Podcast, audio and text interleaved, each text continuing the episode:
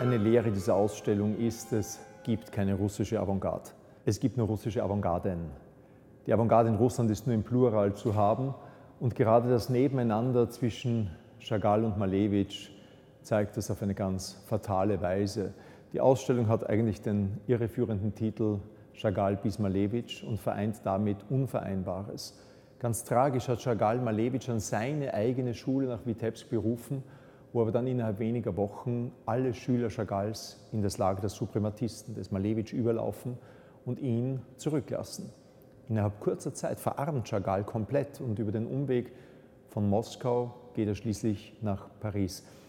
Diese Form des Schwebens, des sich Wendens gegen die Kunst des 19. Jahrhunderts hat zwar Chagall mit Malevich gemeinsam, aber sonst nichts. Chagall entwickelt seine Bilder aus der Gegenständigkeit heraus, aus der Poesie der Erinnerung, der Fantasie. Aber alle einzelnen Gegenstände, Gesichter, Bäume, Körper, Vögel gibt es.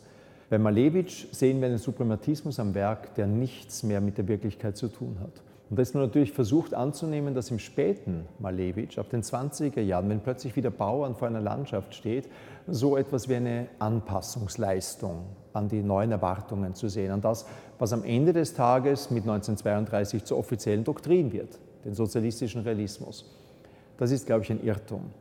Malevich wird in den 20ern tatsächlich wieder zu einem gegenständlichen Künstler, aber wie er hier drei Bäuerinnen bildparallel als monumentale, statische Gestalten aufbaut, in den alten Farben des Suprematismus gleichsend mit Diagonalen letzten Endes gegliedert, das hat nichts mit der Erwartungshaltung der stalinistischen Ära zu tun und das war ihm bewusst. Ein einziges Bild ist vom Staat angekauft worden, die Rote Kavallerie. Das Bild malt er zwar 1932, aber so wie die drei Bäuerinnen datiert er es zurück, nicht 1912, sondern in diesem Fall 1918 und malt gleichsam eine Hommage an die Rote Armee, die die Weiße Armee bekämpft. Darum konnte man es vielleicht erwerben, aber ansonsten war die Kunst des Malevich immer fremd und es ist nicht Zufall, dass er schon in der Mitte der 20er Jahre mit Verhaftung, mit Verfolgung, mit Zensur, mit der Schließung seiner Schule konfrontiert wird.